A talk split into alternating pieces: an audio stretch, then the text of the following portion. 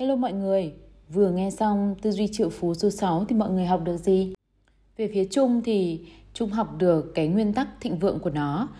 Hãy chúc phúc cho những thứ bạn muốn có, ngạn ngữ Huna.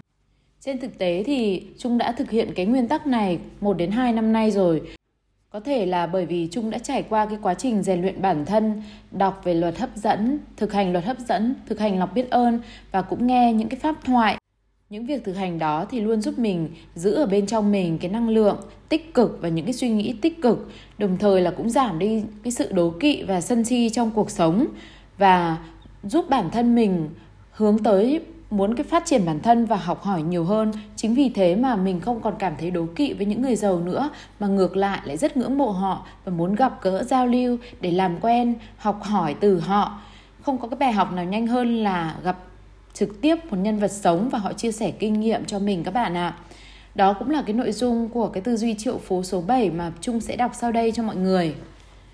Tư duy triệu phú số 7 Người giàu kết giao với những người thành công và tích cực, Người nghèo giao du với những người thất bại và tiêu cực những người thành công coi những người thành công khác là động lực, khích lệ để vươn lên họ xem những người thành đạt khác là tấm gương để học hỏi họ tự nhủ, nếu họ có thể làm được điều đó, hẳn tôi sẽ có thể làm được như tôi đã nói đến ở phần trên, bắt chước là một trong những cách học hỏi chủ yếu của con người.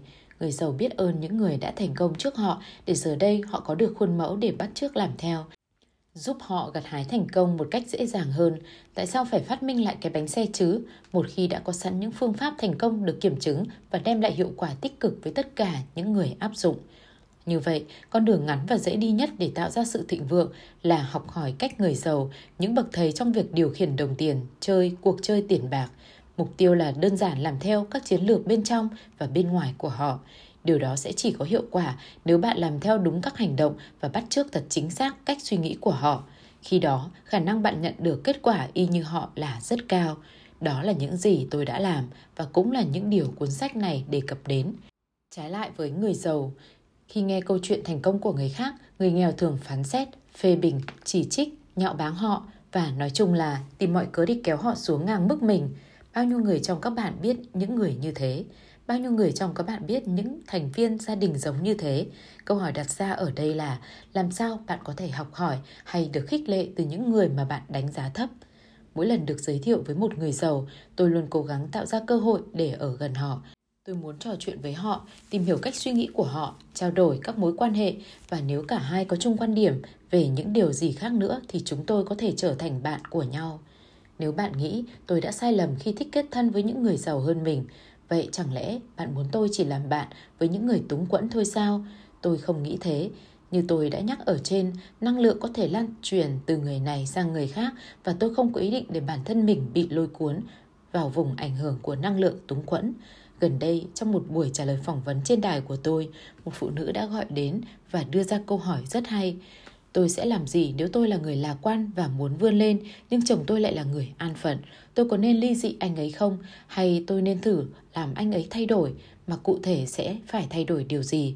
Tôi từng nghe câu hỏi này cả trăm ngàn lần mỗi tuần khi tôi hướng dẫn các khóa học. Hầu hết tất cả mọi người đều băn khoăn với cùng một câu hỏi. Nếu những người thân của tôi không muốn vươn lên và thậm chí còn chế nhạo tôi về mong muốn thành công và giàu có của tôi thì tôi sẽ phải làm thế nào?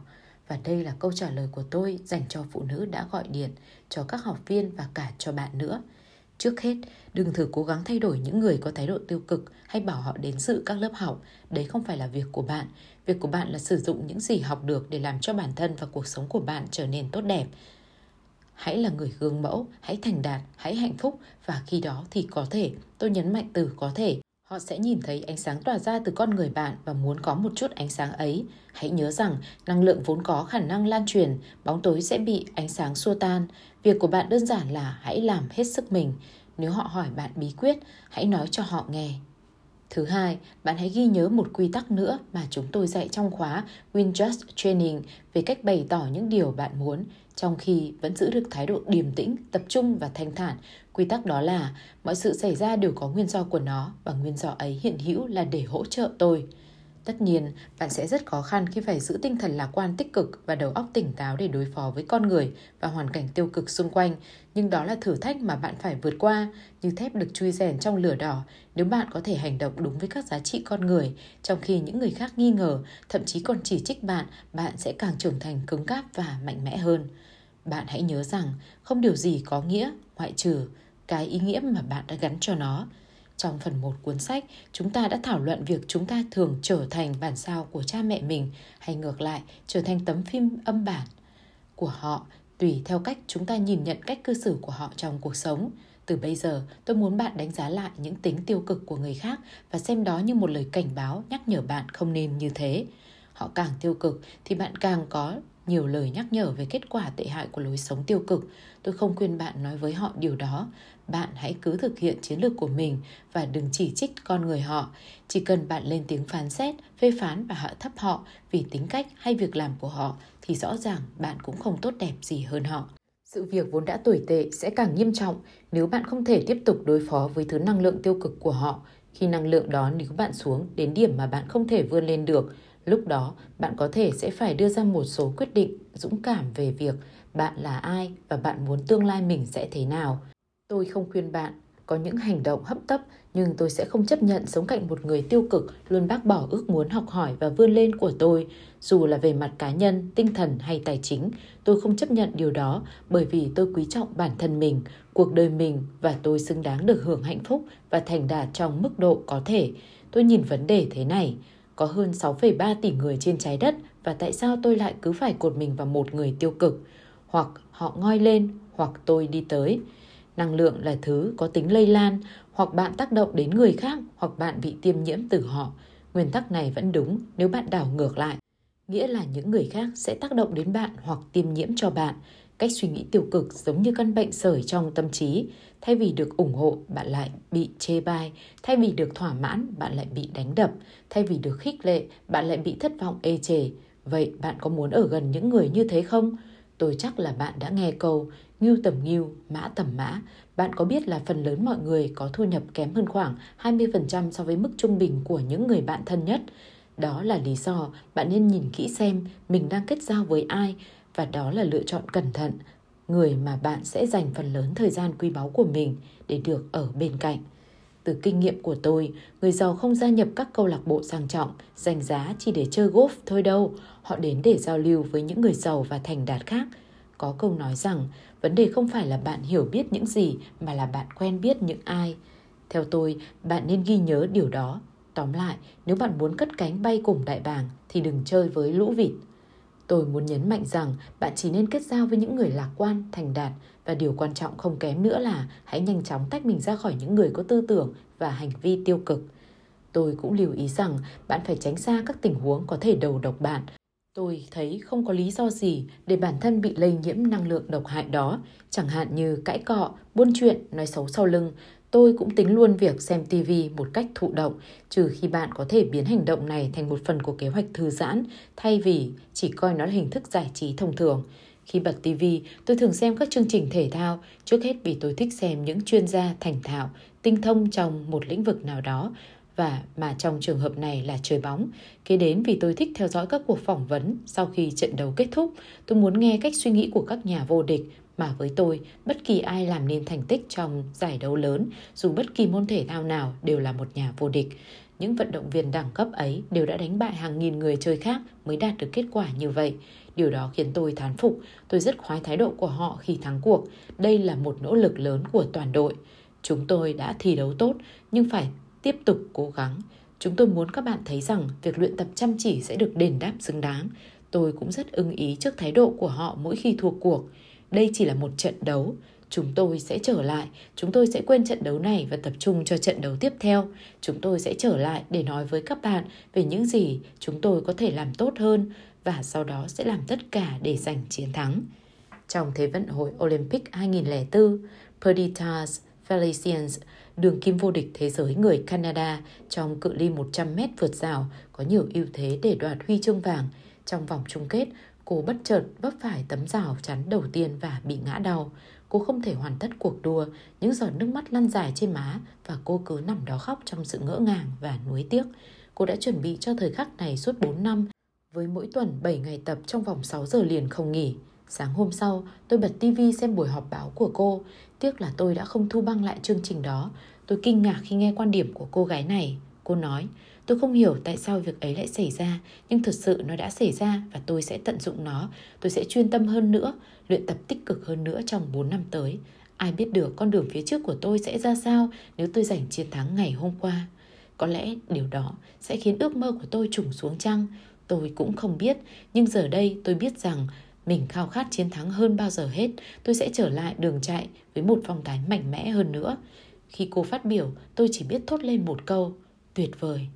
Cũng như tôi, bạn có thể học hỏi được rất nhiều từ việc lắng nghe các nhà vô địch. Người giàu làm bạn với những người chiến thắng, người nghèo giao du với những kẻ thất bại. Tại sao? Vấn đề nằm ở cảm giác thoải mái. Người giàu cảm thấy khoải thoải mái khi ở cạnh những người thành công khác. Họ thấy hoàn toàn xứng đáng được như thế. Người nghèo thấy không thoải mái với những người thành công quá đáng. Thường là họ sợ bị tẩy chay hoặc họ cảm thấy có vẻ như họ không thuộc về nhóm người đó. Để tự vệ, cái tôi của họ lại tìm về sự phán xét và phê bình. Nếu muốn trở nên giàu có, bạn phải thay đổi cách nghĩ từ bên trong để hoàn toàn tin rằng bạn cũng tốt đẹp và tài giỏi như những nhà triệu phú hay tỷ phú kia. Trong các buổi hội thảo, nhiều người đã khiến tôi giật cả mình khi hỏi liệu họ có thể sờ vào người tôi được không. Họ nói, tôi chưa bao giờ được chạm tay vào một triệu phú, tôi thường tỏ ra lịch sự và cười, nhưng tôi nhủ thầm, tôi không tốt hơn và cũng không có gì khác bạn chỉ cần bạn bắt đầu hiểu ra điều đó bạn sẽ không bao giờ túng quẫn nữa Thưa các bạn, đây không phải là chuyện sờ vào triệu phú mà là chuyện quyết định rằng bạn là người tốt, có giá trị như họ rồi hãy có hành động như thế. Lời khuyên tốt nhất của tôi là nếu quả thật bạn muốn sờ vào một triệu phú, hãy trở thành một triệu phú. Tôi hy vọng bạn nhận ra vấn đề, thay vì chế nhạo người giàu, hãy bắt trước họ. Thay vì ngượng ngùng tránh né những người giàu, hãy tìm hiểu họ. Thay vì nói, ôi họ là những người đặc biệt, hãy nói, nếu họ có thể làm được điều đó, hẳn tôi cũng có thể làm được. Cuối cùng, nếu bạn muốn chạm tay vào một triệu phú, bạn có thể sở chính mình. Tuyên bố, bạn hãy đặt tay lên ngực và nói Tôi học theo người giàu có và thành công. Tôi kết giao với những người giàu có và thành công. Nếu họ có thể làm được điều đó, hẳn tôi cũng có thể làm được. Rồi bạn hãy đặt tay lên chán và nói Tôi có tư duy triệu phú. Những hành động của tư duy triệu phú. một Hãy đến thư viện, hiệu sách hay vào Internet và tìm đọc tiểu sử của một người giàu có và thành công nào đó. Andrew Carnegie, Jones Rockefeller, Mary Kay, Donald Trump, Warren Buffett, Jack Welch, Bill Gates, Ted Turner và những tấm gương xuất sắc. Hãy dùng những câu chuyện ấy làm nguồn khích lệ, qua đó học hỏi và chiến lược thành công và quan trọng nhất là để bắt chước cách suy nghĩ của họ. 2. Hãy tham gia một câu lạc bộ sang trọng nào đó như tennis, golf, rèn luyện sức khỏe hay kinh doanh, hãy hòa mình vào những người sang trọng trong môi trường giàu có. Hoặc nếu không có cách nào để tham gia một câu lạc bộ cao cấp, hãy đến uống trà và cà phê ở khách sạn hạng nhất trong thành phố của bạn. Hãy cảm thấy thoải mái trong môi trường đó và quan sát những người xung quanh để thấy rằng họ không khác gì bạn. 3. Hãy xác định hoàn cảnh hay một cá nhân tiêu cực trong cuộc sống của bạn để tách mình ra khỏi hoàn cảnh hay cá nhân đó. Nếu đó là gia đình hay một thành viên trong gia đình bạn, hãy chọn cách ở bên họ ít hơn. 4. Hãy ngừng xem các chương trình TV vô bổ và tránh xa các tin tức xấu. Hết tư duy triệu phú số 7